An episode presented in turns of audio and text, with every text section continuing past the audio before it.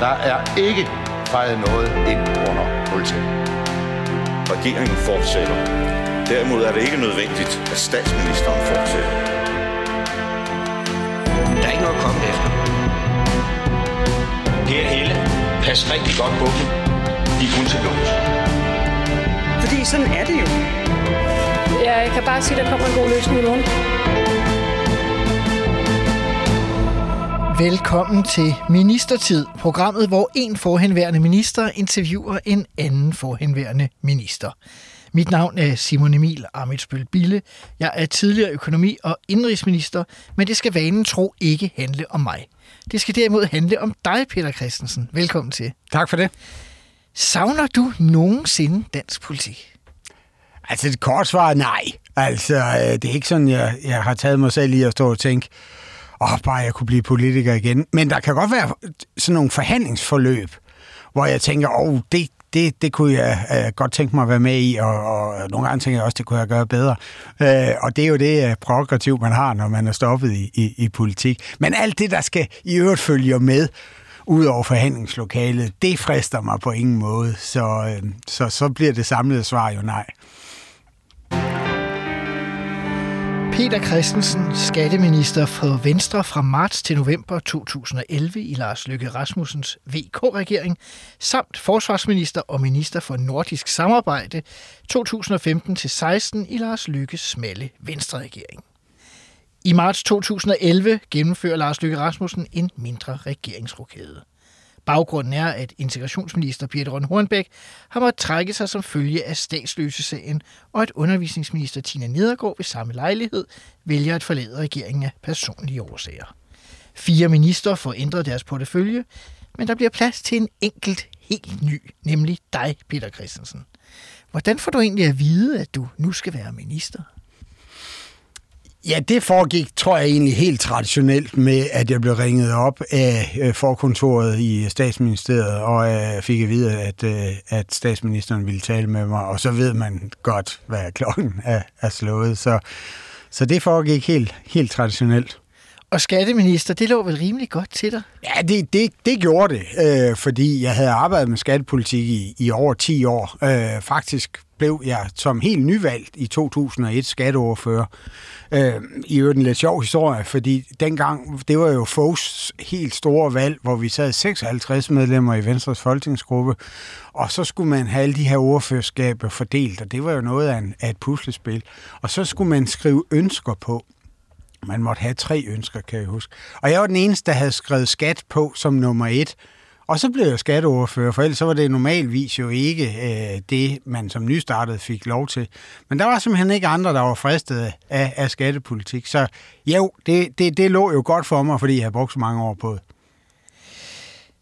Blev, var du alligevel overrasket over, at du blev minister? Du havde haft visse udfordringer at få om, at det, at det ikke rigtig kunne blive til noget?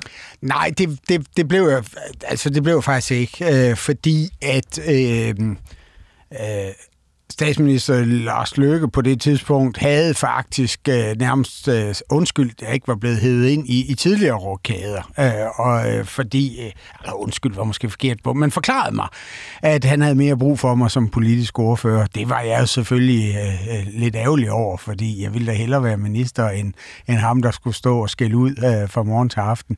Så derfor da jeg ligesom så på det tidspunkt havde øh, været politisk ordfører i, i over to år, så, så var jeg egentlig ikke overrasket over øh, at blive det. Det lå vel også lidt i kortene på det tidspunkt, hvis man var politisk ordfører i Venstre, så lå der en præmie for enden af det hårde arbejde. Det øh, har nærmest været en, en, en fast tradition. Jeg tror kun, det er Jens Rode, der ikke er blevet det. Øh, ellers så øh, øh, lå der lidt i kortene, at, øh, at når du tog det job, som er et ekstremt øh, utaknemmeligt og hårdt job, så, øh, og, og du i øvrigt gjorde det øh, hederligt, så vil du også kunne blive minister.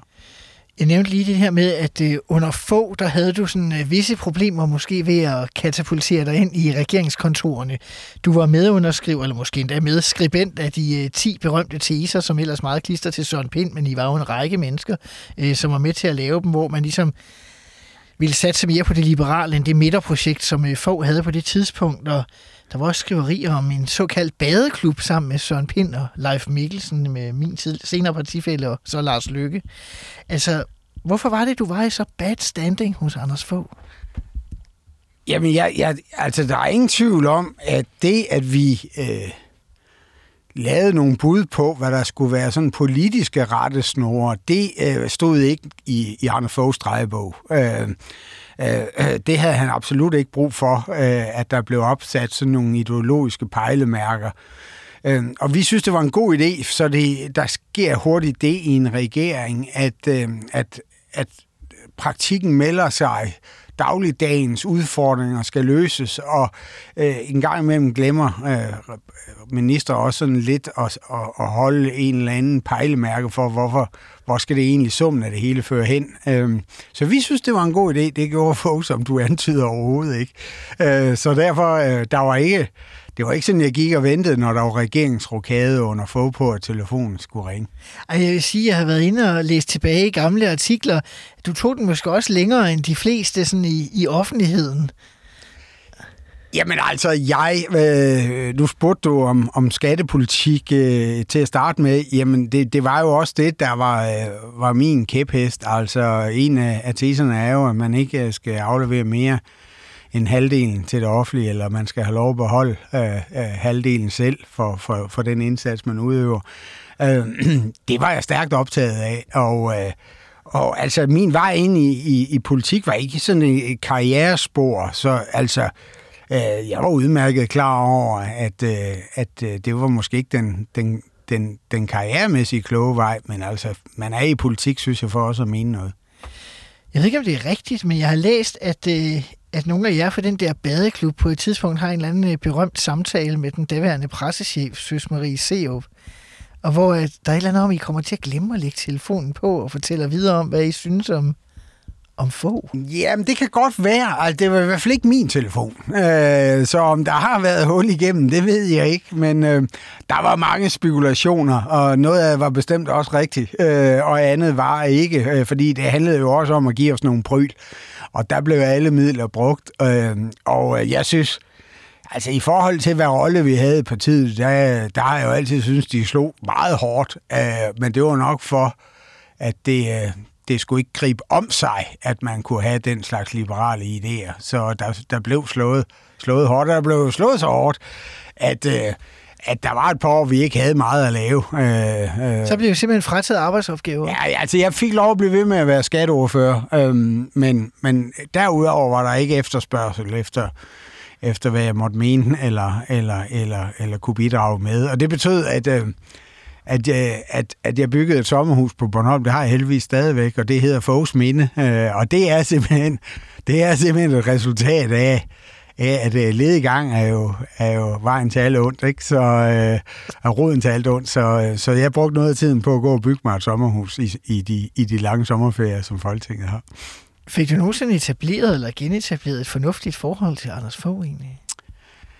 Øh, jamen, altså, jeg, jeg kan fint tale med, med Anders Fogh, jeg ved heller ikke, altså, det, det, det var aldrig en direkte konfrontation med, med, med statsminister Anders Fogh Rasmussen. Det havde, han, det havde han folk til.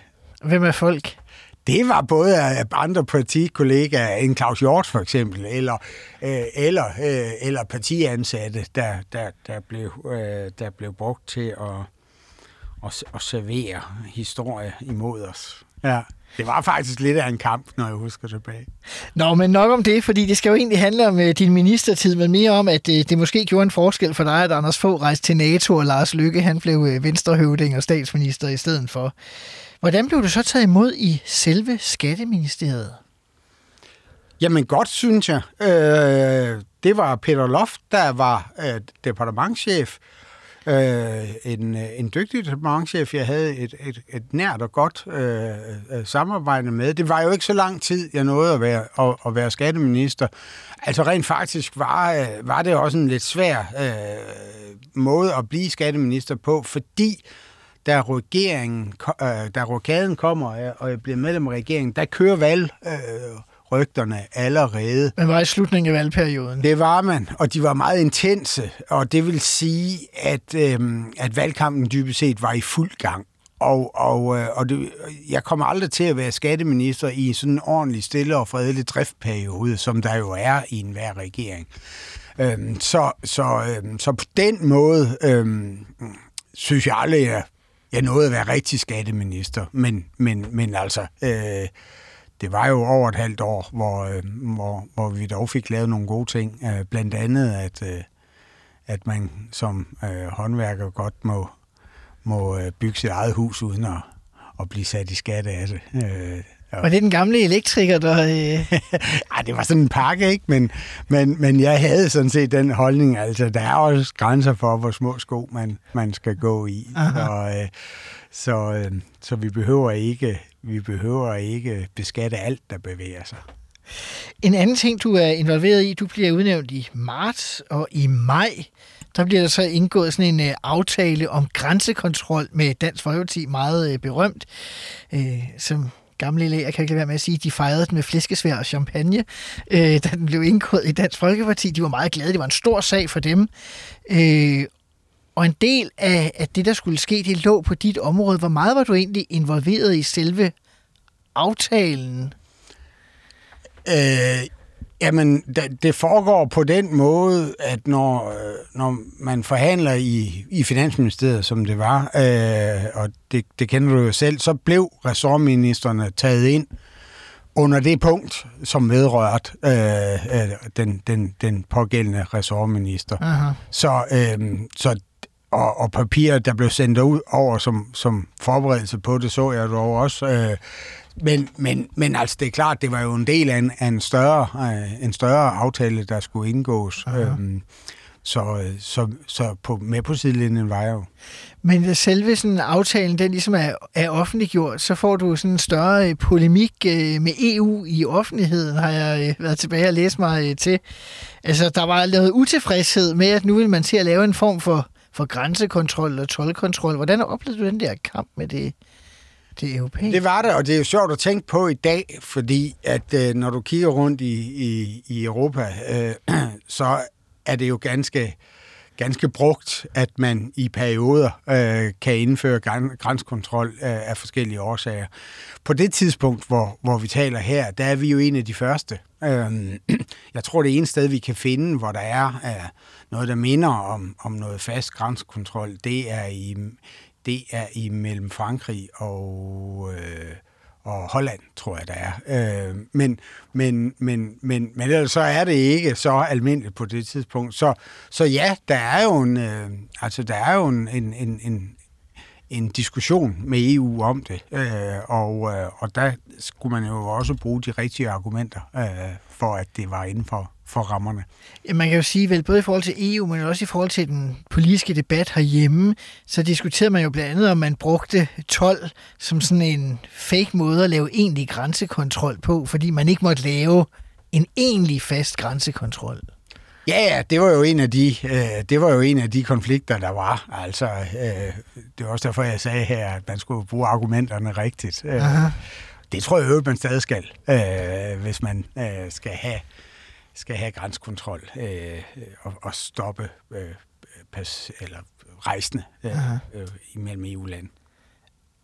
Men altså misbrugte de lidt skattelovgivningen til at lave en form for, for skattekontrol? Nej, altså det vi sagde, vi ville gøre, det gjorde vi jo så også. Øh, og, øh, øh, men jeg er jo helt med på, at for, for Dansk Folkeparti, der handlede det om, om meget andet også. Øh, det, det handlede både om, om at have helt generel øh, kontrol. Det, det, det synspunkt har de vel den dag i dag, at, øh, at man skulle øh, lave kontrol hele tiden. Øh, og, øh, og, øh, og for Venstre, der var det jo, altså, der var det jo sådan med at sige, jamen altså, den fri bevægelighed er sådan set en, en gevinst i sig selv, og så kan der være særlige grunde, der gør, at man er nødt til i perioder at have, at have noget kontrol, men, men, men, men som et onde ser, så vi det i hvert fald ikke. Hvordan man ser på det i dag, det skal jeg ikke blande mig i.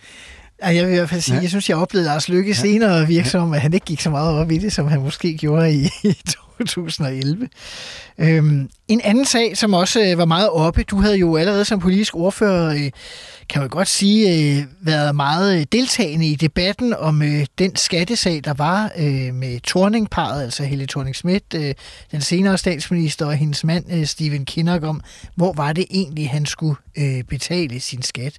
Hvordan var det egentlig at gå for at være sådan en øh, hardhitter som politisk ordfører, der skulle kæmpe den der sag for Venstre, og så pludselig at være ressortansvarlig øh, for Skatteministeriet? Ja, det synes jeg, altså på den måde var det ikke svært, fordi at, øh, at som øh, ressortminister havde jeg ikke intet med øh, den sag at gøre, så der var sådan set i, i substantielt ikke nogen udfordringer i det.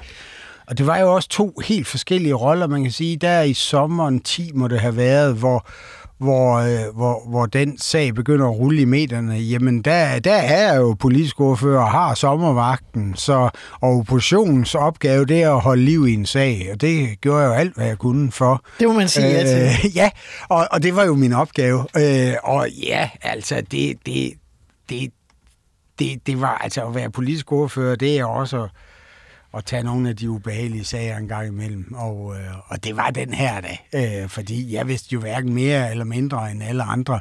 Øh, jeg skulle bare stille alle de der undrende spørgsmål, og det gjorde jeg. Gav den for meget gas? Jeg synes egentlig, det at det er en politisk debat øh, om, om en statsminister og skattebetaling. Det synes jeg ikke, jeg vil sidde her bagefter og undskylde. Det synes jeg er helt naturligt, at den type debatter øh, vil være. Altså det, der gjorde den sag rigtig ubehagelig, det var, at, øh, at der var nogen, der lækkede øh, Helle Thornings private skattepapirer. Det er, Under valgkampen i, ja, i 2011. Det er, jo, det er jo meget, meget øh, ubehageligt, øh, som jeg kun kan tage afstand fra. Men man skal bare... Altså, jeg, Der var flere, der antydede, at du kunne være en af... Ja, det, det, det, det, det ved jeg ikke, om der var. Altså, det er jo svært, når man aldrig nogensinde har haft adgang til, øh, til dokumenterne, så, øh, så, så det, det kan jeg i hvert fald roligt afvise. Man kan ikke lægge noget, man ikke har. Og som øh, politisk ordfører havde, havde jeg jo ikke adgang til, til de papirer. Øh, og, Heller ikke som og, skatteminister? Øh, nej, det havde jeg faktisk ikke. Øh, fordi så skulle man... At det ikke sådan en skatteminister sidder med, med hele departementets øh, papirer, og så går man sådan lidt og kigger i dem. Altså, øh, hvis man vil se noget, så skal man bede om at få det at se. Og, øh, og det bad jeg ikke om, for det, det vedkom ikke mig. Vi kommer her frem. Øh, nu er vi lidt øh, ved at bevæge os ind i, i valgkampen i 11. Du siger, før at der nærmest er øh, permanente valgrygter og vel nærmest valgkamp i gang, når du bliver skatteminister. Du sætter dig aldrig som sådan en traditionel øh, minister i sædet. Man siger jo også det der med, at hvad siger man, det tager et års tid at lære at, at komme ind i et ministerområde, så havde du i hvert fald travlt. Øh, hvordan oplever du den valgkamp i 11? Jamen, det er... Øh, det er jo en valgkamp, hvor, hvor øh, hvor man i hvert fald ikke øh, kan være helt sikker på, at vi kan, at vi kan fortsætte øh, bagefter. Øh, øh, så, så, øh, så det var jo også som, som relativt ny minister en, en altså så, så kommer øh, så kommer valget ikke? Og så øh, og så og så går man ellers bare der og kigger øh, og venter på på resultatet af, af dannelsen af en, af en ny regering som jo tog, tog lang tid. Det var jo det berømte tårn. Øh, ja, det tog halvanden måned. Eller det tog halvanden måned, og der er man jo stadig minister.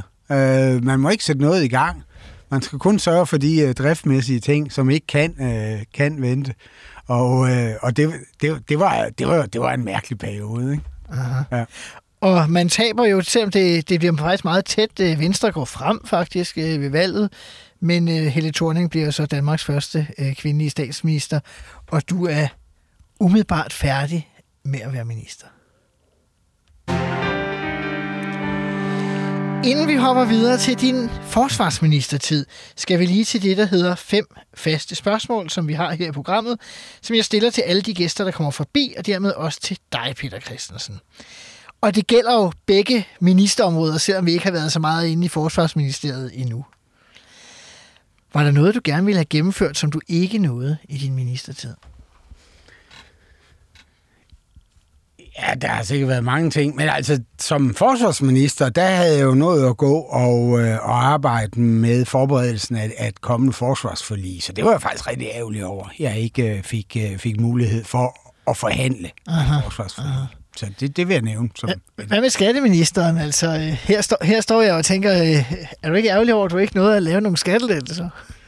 Jo, jo, men, men altså, der er, når, når jeg så svarer Forsvarsministeriet, så er det jo når, både fordi, at, øh, at det er sådan set det bedste, øh, eksempel, jeg har øh, på noget. Fordi det var meget konkret, du var i gang med. Ja, ja. Øh, og, øh, og så kan der sikkert også have været nogle ting, men det er jo længe siden efterhånden, jeg har været skatteminister. Jeg vil knap huske, om der var noget, jeg var sådan særligt forbitret over, øh, ikke at, at få lov at, at gennemføre. Hvad var din ministertids værste øjeblik?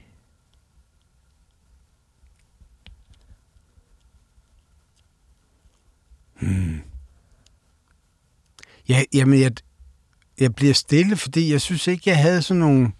Så ikke, jeg havde sådan nogle... Altså, jeg, havde, jeg slap heldigvis for at have nogle sager, der var sådan dybt ubehagelige personlige.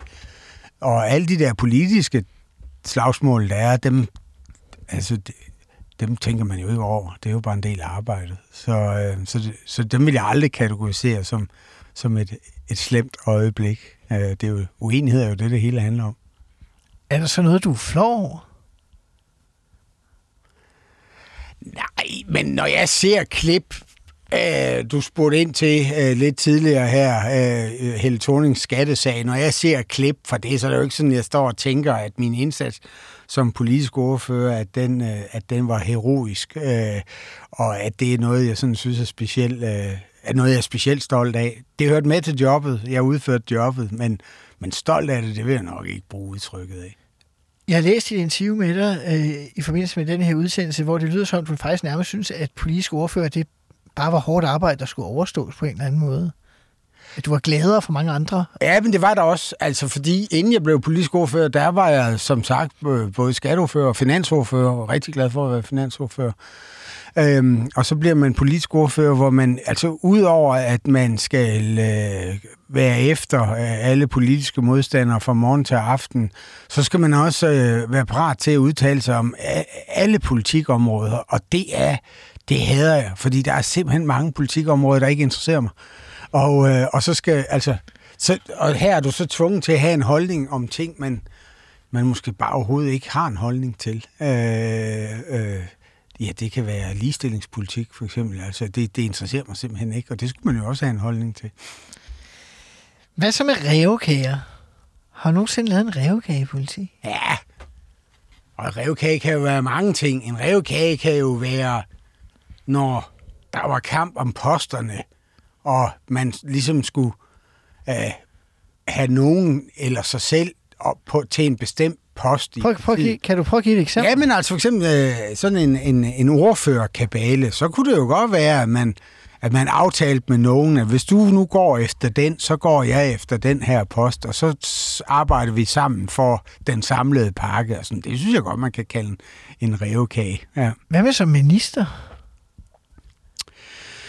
Mm, nej, det ved jeg ikke, om jeg vil kalde revkage. Altså, øh, hvis man tager min tid som forsvarsminister, altså, øh, der havde vi jo forhandlingerne om, om kampfly, som fyldte alt i, i lang tid. Og den kommer vi tilbage yes, til, yes. om lidt. Men, men, men, men der var ikke sådan, jeg synes, at i den sammenhæng, der blev indgået nogle, nogle revkager. Så, altså en revkage, det synes jeg, det skal være sådan lidt bytte-bytte købmand, øh, hvor, øh, hvor en politisk forhandling, jamen, øh, det, det, det kalder jeg ikke revkage.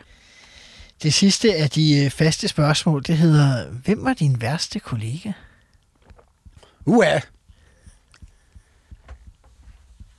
Jeg har ikke en sådan... Jeg har simpelthen ikke en, jeg havde, øh, fordi så undgik jeg dem jo bare. Øh, og det, i det hele taget, i det hele taget, så øh, er det jo ikke sådan, at Christiansborg er en stor... Øh, et stor familie, hvor man skal gå op og ned af hinanden. Altså, vi er vidt forskellige, og der var der mange af dem, jeg synes, var enormt irriterende. Øh, og nogle af dem synes jeg jo også jeg synes jo også, at nogle af dem var, var ubegavet, men, men, men, men, men man kan sige om det er jo, at hvis det begynder at fylde for meget, så er det jo også et tegn på, at man måske skal lave noget andet. Ja, man kan også sige på en anden måde, var der nogle gange nogen, der skuffede dig i forhandlinger? Ja, men jeg synes ikke, folk fra et andet parti kan skuffe mig. Øh, fordi man skal huske, det er jo en kamp om interesser, og, øh, og det, at du ikke altid kunne... Øh, du altid helt kunne regne med, med dine modstandere, før det var, det var endelig på plads. Det, sådan var det. Altså, de uh, forsøgte jo også at maksimere deres indflydelse af alle partierne. Så altså, jeg vil sige, hvis der endelig skal være noget, der skuffer, så er det vel, øh, hvis det er ens egne. Øh, Altså, så er det, når der er interne kampe. ja, ja. Men altså, jeg er ikke, øh, jeg er ikke sådan en, der jeg er ikke god til at bære nej, nej så, øh, så, så altså, det, det- der er, jeg har sikkert også skuffet mange andre selv.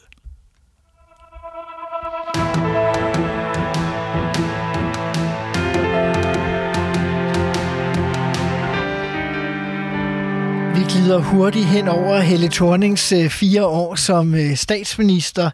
I 2015 øh, udskriver hun valg, og Venstre får sit dårligste valg i 25 år. Går tilbage fra 47 til 34 mandater, og et af de mandater, der ryger, det er dit. Øh, jeg har fundet citatet, Venstre har fået en røvfuld af Dansk Folkeparti, og det har jeg også. Ja, og det var jo sandt. Altså, øh, Venstre havde mange udfordringer på det tidspunkt, øh, og, og, og, øh, og Lars Løkke Rasmussen, der på det tidspunkt jo er Venstres formand, øh, har mange sager øh, kørende, og det slider alt sammen. Der var 3GI, og der var øh, Ja. ilæg og underbukser, og hvad der Præcis. var.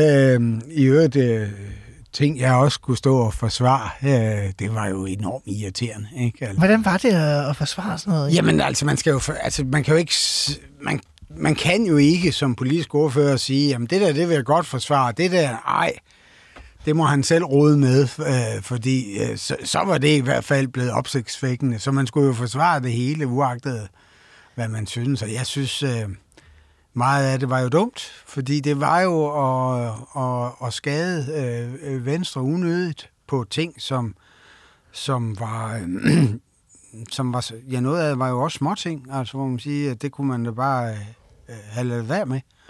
Øh, det ville de fleste nok have lavet være med. Alt det her kulminerer jo virkelig også året før valget med formandsopgøret i, i 2014. Altså jeg kan, uden at jeg skal afsløre for meget, jeg kan huske, at der var sådan en kæmpe fødselsdagsfest, Venstre arrangerede for, øh, for Lars Lykke. Han blev 50, var det ude i Valby et sted, hvor det var. Og jeg kan da huske, at jeg talte med, med dig og andre øh, den øh, aften. at, øh, jeg anede jo intet om, hvad der foregik i Venstre. Og pludselig talte alle om, hvordan de ville, ikke dig, men altså alle mulige om, hvordan at vi snakkede om sådan nogle rygter, der gik om, hvad de gjorde mod Lars, og hver gang vi mødtes ude ved cigaretterne, så fortalte de noget nyt, de havde oplevet, der var gået. Og jeg kan huske på et tidspunkt, så taler jeg med nogen og siger, ej, det er helt forfærdeligt, hvad der sker ved Lars. Hvorefter vedkommende tager med og siger sådan, ja, han skal bare væk. så er jeg sådan, okay, jeg skal ikke blande mig i noget, jeg skal ud af det her. Nej, nej, det var, øh, det, jamen det var, øh, der, der, der var meget uro i, i Venstre, og, øh, og, og, og det er jo en del af de her sager, gør jo, at der begynder at være diskussioner i, i partiet, om, om, øh, om, om Lars ville være den rigtige til at, og, og, og stå i spidsen øh, for Venstre. Det støttede jeg nu, at han ville være. Jeg mente ikke, at vi havde noget, der var bedre på det tidspunkt. Øh, men, men det var jo ikke sådan, jeg tænkte, det, det, det er jo en carte blanche til at fortsætte med at, at skabe bilagssager. Øh, Det er der jo simpelthen ingen grund til. Tænker du, at, øh, at de her sager og din egen øh, forsvarsrolle som politisk ordfører en stor del af perioden øh, ender med at, at koste dig mandatet i sidste ende? Eller? Måske. Altså, det er jo altid svært at, øh, at stille op på et, øh, på et regnebræt. Øh, hvad er øh, grunden? Og der kan være mange grunde. Øh, det ene udelukker jo ikke det andet. Men, men jeg ved jo at i valgkampen, når jeg gik rundt i det sønderjyske, hvor jeg var opstillet, at det fyldte alt. Og jeg fik ikke ros. Øh, så, så det har spillet en rolle. Øh, indiskutabelt. Og, det, øh, og sådan var det. Altså, man kan sige... Øh, øh, hvis det skulle have været løst, så skulle det have været løst ved, at sagerne ikke var opstået. Øh, fordi at, at, at at ellers så bliver tingene sådan lidt en, en, en kædereaktion, som, som var svær at have anderledes, end at når det er sket, så må den politiske ordfører forsvare det. Og, øh, og det var så mig, og så har det en eller anden konsekvens. Og sådan må det, og sådan må det være. Øh, det, det, øh, ja, det, det, det, det kunne jeg ikke se øh, være anderledes. Jeg var overrasket over at ryge ud, fordi jeg faktisk havde øh, øh, et, et enormt stort stemmetal valget før. Så jeg tænkte, der er noget at give af. Øh, og derfor siger jeg jo også til avisen, at jeg har fået en røvfuld, for det fik jeg virkelig også. Ja, det var, ja. det var, der, var ikke, der var ikke nok at give af, selvom der var meget. Yes. Men, og hvad så? Altså, så er du røget ud af Folketinget efter 14 år. Du har været minister, politisk ordfører, finansordfører. Jo egentlig en, øh, en fin øh, politisk karriere på mange måder. Og hvad tænker du så? Det var det, eller? Ja, det gjorde jeg.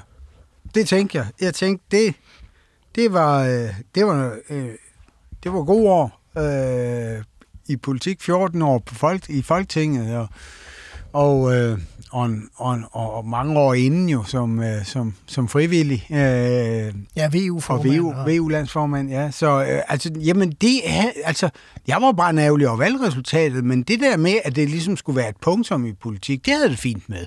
Fordi jeg havde ikke en drøm om, at øh, det skulle være for, øh, for altid, og... Øh, og jeg havde tit mindet mig om, at det var en kæmpe overraskelse, der blev valgt i 2001. Det havde jeg virkelig ikke regnet med, og det var også en overraskelse, der røg ud øh, øh, 15 år senere. Så, så på den måde var politik jo herligt. Det er jo ligesom det skal være. Aha.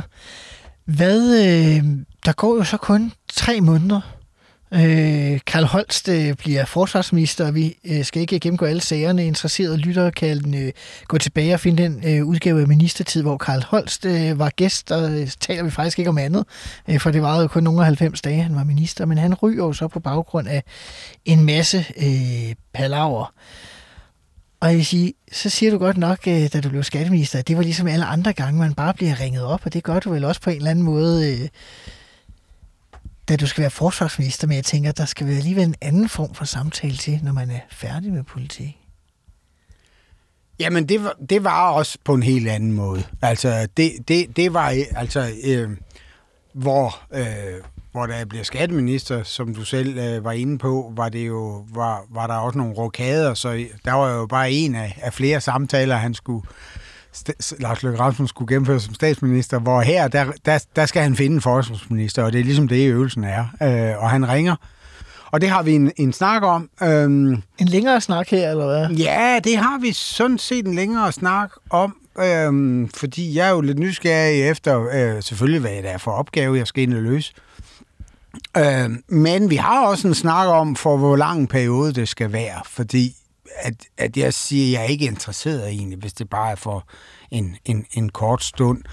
Øh, og det, øh, det er min opfattelse, at det er vi helt klart enige om, at, øh, at så er det ligesom også en, en vej tilbage i politik, og at jeg så kan bruge, øh, når nu det vil være for en længere omgang, så vil jeg også øh, finde opstilling og forsøge at blive valgt ind i Folketinget igen, hvilket jo ikke ville give mening, hvis det var for en kort periode. Altså, der er jo flere, der har fortalt, når de er blevet spurgt, øh, og de ikke har siddet i Folketinget, at deres øh, partiformand så faktisk ligesom har sagt, at det ligger i kortene, at du skal øh, søge opstilling til Folketinget. Altså, får du også det at vide? Nej, det gør jeg ikke. Okay. Det gør jeg ikke. Det er nok en, nej, det er egentlig mere mig selv, der har den holdning, at, øh, at det vil jeg så gøre. Men, men, men, men, men jeg er ikke... Altså, det er kæmpe arbejde at få en ny kreds og starte forfra. Mm. Det, det, det er et kæmpe arbejde, man skal ud og besøge øh, tusindvis af, af arrangementer og virksomheder og skoler, og jeg skal komme efter dig. Så det, altså det er, og så sjovt er det ikke, øh, skal jeg skynde mig at sige. Så man skal jo ligesom, altså man skal jo ligesom ville det, og, øh, og, og derfor var jeg jo optaget af, at det her ikke bare var for en, for en kort bemærkning, fordi så var jeg faktisk helst fri også for at, øh, at blive øh, forsvarsminister. Sådan, så du havde mulighed for at, at søge job af en Ja, ja, det var jeg jo også i, i gang med jo, fordi der havde jo gået øh, tre måneder, så jeg var jo i fuld gang med at finde ud af, hvad skulle resten af mit liv bestå af. Du øh, sagde lige, at øh, I også drøftede, sådan, hvad det var for nogle opgaver, altså hvor detaljeret snakkede I egentlig om, om det? Jamen, det havde vi, synes jeg, en god snak om. Altså, øh, og det var jo kampflyene, øh, som var øh, som, som var det alt overskyggende. Øh, og forsvarsforlig måske og, også. Og, og, og forberede forsvarsforliget også. Aha, ja. aha. Øhm, så det var ligesom de to store Øhm, og, øh, og det er jo spændende opgaver. Det vil jeg meget gerne. Ja. Grunden til, at jeg stiller det spørgsmål, det er, fordi du er minister nummer 86, der er i det her program, og der er nærmest ingen, der får noget at vide om, hvad det er, der forventes af dem. De får bare at vide, at du skal have den her ministerpost, ja eller nej. Det er det almindelige. Ja, det tror jeg også, det er. Men altså, nogle gange kan man jo også bare spørge. Øh, øh, og, øh, og jeg ved ikke... Øh, altså, jeg kender jo ikke til andre samtaler på den måde. Altså, jeg, jeg havde jo kendt Lars i en menneskealder, så så altså, øh, jeg synes, vi havde vel bare en snak, som vi ville have haft om alle mulige andre politiske øh, emner. Og, øh, og altså, øh, jeg er selvfølgelig utilfreds med, da jeg så øh, øh, øh, bliver stoppet som minister. Men det kommer vi tilbage til Det er i orden. øh, Det lige er om i orden. Ja. Fordi først så skal vi lige øh, tale F-35, men inden vi skal det, så vil jeg egentlig gerne spørge dig om, hvordan det var at overtage efter en øh, partifælde, som jo var røget ud på den her meget dramatiske øh, vis. Du skal jo holde overdragelse i, i ministeriet, og der står vel en mand, der er rimelig chokeret og rystet, øh, Karl Holst, din forgænger. Jamen, det var da utroligt specielt. Altså, øh, da jeg kommer ind i ministeriet, så, øh, og vi skal lave overdragelsen, så har vi øh, i, i, inde på ministerens kontor, der sidder Karl og, og hans kone, og, øh, og, og jeg går ind sammen med, med min kone, og øh, jeg har jo kendt Karl Lone i, øh, altså siden jeg var øh, teenager. Øh, øh, vi er fra samme øh, sønderjyske by, øh, så det, det var da, øh, det var da et, øh, et mærkeligt øjeblik, fordi jeg var glad. Jeg skulle i gang med at være forsvarsminister. Karl var ulykkelig over at skulle forlade det så hurtigt og på så, så kedelig en baggrund. Øhm, så det var da, altså, det, det kan, den stemning var da utrolig mærkeligt. Øh, men altså, vi har kendt hinanden så længe, så øh, der var ikke noget, der var ikke noget forståelse over den samtale, så vi, vi var både glade og kede af det sammen. Og så bliver du så minister, og som du har sagt nogle gange, det alt dominerende emne i den ministertid, du får, det er, at Danmark skal finde afløseren for F-16-fly. Vi skal have nye kampfly.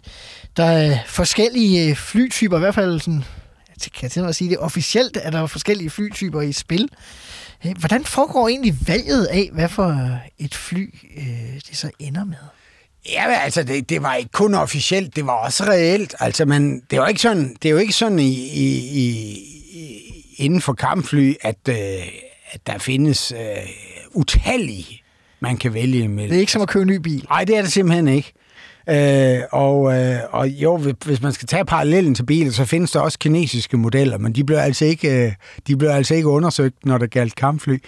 Så vi, øh, vi havde jo Eurofighter, og vi havde, øh, og vi havde Gripen, og, øh, og, så havde vi, og, og så havde vi jo F-35. Øh, og, øh, og, øh, og altså, det foregik jo på den måde, at der var lavet en grundig undersøgelse af flyene, øh, som på teknisk niveau, der har taget flere år at lave.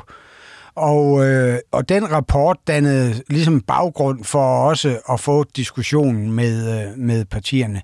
Det der jo der var jo der var, der var både tekniske, økonomiske og også politiske øh, vægte, der blev brugt i vurderingen af de her fly. Kan du prøve at tale om de politiske vægte? Ja, men, ja, men det, det, var en, det var en vægt, som man var helt åben omkring. Det var at sige, jamen, hvad gør andre lande? Hvad er det for, øh, hvad er det for et fremtidigt europæisk NATO-luftvåben, vi kommer til at kigge ind i? Øh, hvad, er, hvad, er, hvad, er, øh, hvad er de politiske gevinster ved for eksempel at købe et amerikansk fly? Så det var der helt åbenhed omkring. Det var bare ikke det, der fyldte mest. Og det er klart, det der jo ville have gjort den proces rigtig vanskelig, det var, hvis de forskellige kandidater havde vundet en kategori hver. Så var det jo blevet en matrix, der var blevet rigtig svær politisk at håndtere, fordi så ville du, altså så, så ville det jo pludselig afhænge af, hvad de enkelte partier lagde vægt på mm-hmm. af kategorierne. Var det det politiske? Var det driftøkonomien? Var det øh, de kapabiliteter, som, som det nye fly havde og kunne? Øhm, og der var det gode, at, øh, at F-35 vandt øh, på, øh, på alle parametrene. Og faktisk også på, øh, på den samlede økonomi, øh, fordi at de andre var meget dyre i drift. Øhm, så jeg synes, jeg synes ikke selv, det var, øh, det var et svært valg, når man først så rapporten. Og, og var det sådan den samme tilgang, der var for alle partierne så i virkeligheden? Ja, det synes jeg egentlig, det var. Altså, øh, øh, der, var, der var der masser af diskussion om det, øh, om, om, om, om, om, og også ønsker til, om man kunne bruge et fly til andet end, end, end det primære formål, øh, som jo er, altså vi har jo købt et kampfly, altså hvor, hvor meget kunne man bruge det? Hvad kan man ellers bruge det til? Ja, men altså for eksempel miljøovervågning i, øh, omkring Grønland, men det var altså der må det jo også som minister sige til de partier, der var optaget det, det her det er et kampfly. Det er ikke bare et kampfly, det er et, det er strategisk angrebsfly, vi har, vi har købt os. Øh, og, øh, og det er meget uegnet til, øh, til andre opgaver. Og det ender med, at øh, du får lavet, kan man sige, et bredt forlig med en række partier, altså den daværende, kan man huske, Venstre etpartiregering, Socialdemokratiet, Radikal Venstre, Dansk Folkeparti og Liberal Alliance, men jo ikke alle forsvarsforligspartierne, altså både konservative og SF, der vil også er forsvarsforligsparti på det tidspunkt, bliver ladt øh, udenfor på perronen. Øh...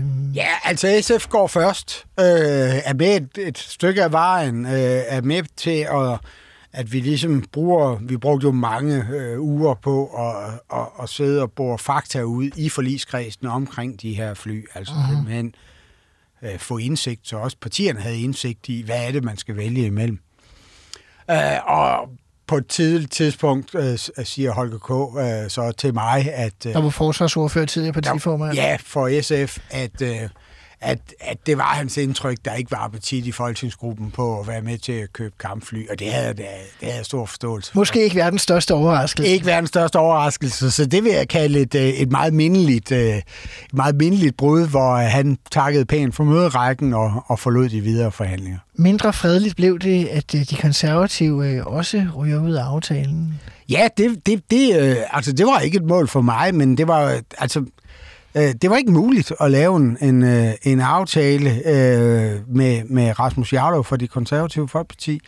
Øh, jeg troede ikke på, at han, øh, at han i forskellen på, om man købte 27 eller 30 kampfly, ville, øh, ville, ville trække partiet ud. Men, det var tre kampfly, der... der ja, det var det, i, det var det i princippet, øh, fordi at øh, der var opbakning til regeringsudspil på, på 27, og der var finansiering til de 27. Der var ikke øh, enighed omkring finansieringen, som de konservative foreslog til de sidste tre kampfly. Kan du, Så, hvad var det? Kan du huske det? Der var blandt andet, øh, at man skulle finde en del penge på Københavns Rådhus, øh, hvilket i sig selv jo var en lidt vanskelig finansieringskilde at kaste på bordet, når det er staten, der sidder og forhandler. Men, det kan den tidligere indrigsminister godt give dig ret i. Ja, det, det, det, det ville være svært håndterbart, og det var der altså ikke opbakning til i forligskredsen. Så man står jo i den situation, at øh, alle er klar til at lave en aftale omkring finansiering og omkring de 27 F-35, øh, og, øh, og, og, og de konservative øh, vil ikke. Og, og jeg siger til sidst, altså det vil vi ikke bruge mere tid på. Altså enten så må I jo bide til bolle, eller ellers så er I ude af, af forlid. Altså man læser artikler fra dengang, så siger Rasmus Jarlov, at det var sådan et øh, forseret øh, forhandlingsforløb pludselig, at de bare blev smidt ud, uden de næsten havde, havde mulighed for at, at træffe en anden beslutning. Jamen det er ikke rigtigt. Altså det var nogle meget, meget lange forhandlinger. Så altså udover det, det, de den meget lange tid, vi brugte på den tekniske del og blive klogere på det, som jeg var inde på, så var selve de politiske forhandlinger sådan set også, øh, der var masser af tid. Det var jo den primære opgave, vi havde tid til den. Men, men, men, men, men på et eller andet tidspunkt, når, når, når, når man er ved at være enig, så... Og altså, jeg holdt en pause, inden de konservative forlod forhandlingerne, hvor jeg sagde, gå nu lige ind og ring til din, øh, til din kollegaer og spørg, om I er helt sikre på, at I virkelig vil forlade øh, hvad hedder det, øh, aftalen her og forsvarsforliget. Øh, og, øh, og der var meldingen klart, at, øh, at de ville ikke give sig. Og så, så tænkte jeg, jamen det, det, er ikke, det er ikke det, der kommer til at blokere, at vi, at vi lander en, en historisk aftale om at købe nye kampfly. Hvis man læser nogle af de samtidige analyser også, øh, så bliver det sådan antydet, at øh, det sådan var, at du ligesom havde fået grønt lys øh, på et tidligt tidspunkt fra Lars Løkke til at gå videre uden K, hvis det var. Øh, mm, altså, det er noget, du drøfter med statsministeren, eller hvordan foregår sådan noget i praksis? Øh, altså, man har nok drøftelser om, hvad er udfaldsrummene, øh, og, øh, og, øh, og altså, jeg kan ikke huske detaljerne omkring samtaler lige med det, og det er ikke for, at jeg ikke vil svare på det, det, det kan jeg simpelthen ikke, men, men jeg er helt sikker på, at jeg, jeg har vendt med, øh, med statsministeren, at de ryger ud, hvis de begynder at blokere for noget, der er så stort et flertal bag. Grunden til at spørge det, fordi jeg kan huske i hvert fald fra den regering, jeg selv sad i, når vi sad i koordinationsudvalget, så fik man jo typisk mandater, der hed, du skal helst indgå en aftale med de her partier, men du skal minimum indgå en aftale med de her partier. Så vidste man godt, at øh, så havde man et spillerum. Ja, altså man kan sige, opgaven var jo, altså jeg havde, øh, altså, jeg havde jo ikke nogen interesse i at smide partier ud. Det skal man jo også huske. Når det er, øh, det er det største enkeltstående materielindkøb, der er lavet fra dansk side øh, nogensinde. Øh, og man bruger en stor del af det økonomiske råderum på kampfly, øh, som, som jo indiskutabelt er jo penge, der ellers kunne være brugt på, på andre ting. Så, så det, det er altid kontroversielt, når, når, når man bruger så mange penge på forsvarsmateriel. Øh, alle er jo enige om, at vi skal kunne passe på Danmark, men, men når det kommer til prioriteringen af økonomien, så er der jo altid andre ønsker også. Så vi havde da en klar interesse i at lave så øh, bred en aftale som overhovedet muligt. Så derfor skal man altså jeg nævner det mere for at sige, at øh, det, at de konservative røg ud, det var, øh, altså, det var så, fordi der ikke var andre muligheder. Fordi det var ikke, vi havde egentlig ikke nogen interesse i det. Men med SF og senere de konservative ude, indgår du så den her øh, enormt store øh, indkøbsaftale om 27 F-35 fly øh, med et bredt flertal i Folketinget. Er det det største i din politiske karriere? Det er jo klart kandidat. Men, men, men, men den, den største aftale, tror jeg, altså jeg, der hvor jeg havde mest indflydelse som politiker, og det er måske lidt usædvanligt, det var jo ikke som minister. Altså der hvor jeg har haft absolut mest øh, indflydelse, det var øh, da øh, Torningsregeringen sad, og øh, Bjørn Kortong var finansminister, og de ligesom i den regering erkender, at de kan ikke øh, lande ordentlige aftaler med venstrefløjen. Øh, og, øh, og der er jeg ligesom øh, chefforhandler for, øh, for den blå blok, og har mange møder alene med, med korridoren, og det er utvivlsomt, der jeg har haft størst indflydelse. Det er det berømte aftale med Lars Lykke, der i Sydamerika, og dig og andre, der sidder i Finansministeriet. Ja, den skatteaftale er, øh, er utvivlsom øh, også en kandidat på lige fod med kampflyene. En anden ting, du skulle, det var sådan set også at, at lave et øh, forsvarsforlig. Øh, øh, men det kommer ikke til at ske. Øh, og det kan man sige, det er, det er jeg så lidt medskyldig i, hvis man skal sige det på den måde, fordi øh, forholdet mellem Venstre og Liberal Alliance begynder at gå i hårdknud omkring øh, topskatten og skatteforhandlingerne. Og det løser vi så med et, øh, et længere forhandlingsforløb øh, i statsministeriet på Marienborg, der handler om at prøve at se, kan man få en bredere regering, og det ender med, med VLAK-regeringen i 2000, og, november 2016. Og i den øh, bliver du ikke øh, minister. Øh, hvordan foregår det egentlig?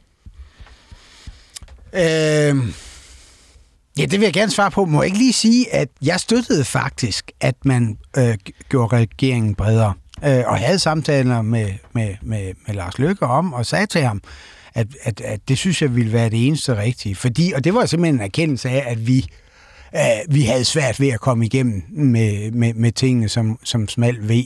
Så, øh, så du skal ikke undskylde jeres, øh, jeres fremkomst. Og selvom det kostede mig min ministerpost, så, så mener jeg stadigvæk, at det var, det var, det var V-regeringen nødt til. Det andet kunne ikke fortsætte. Uh-huh. Nå, øh, jamen det foregår sådan set ved, at normalvis... Øh, øh, Ja, jeg ved ikke, hvad normalt er. Jeg er jo ikke blevet fyret før. Men altså, jeg blev i hvert fald ringet op til sidst af, øh, af Lars Løkke, øh, der siger, at der ikke er blevet plads øh, til mig. Og så har vi en, en længere snak om det. Øh, øh, og, og det tror jeg, jeg gætter jeg på, egentlig er det, når jeg har læst andre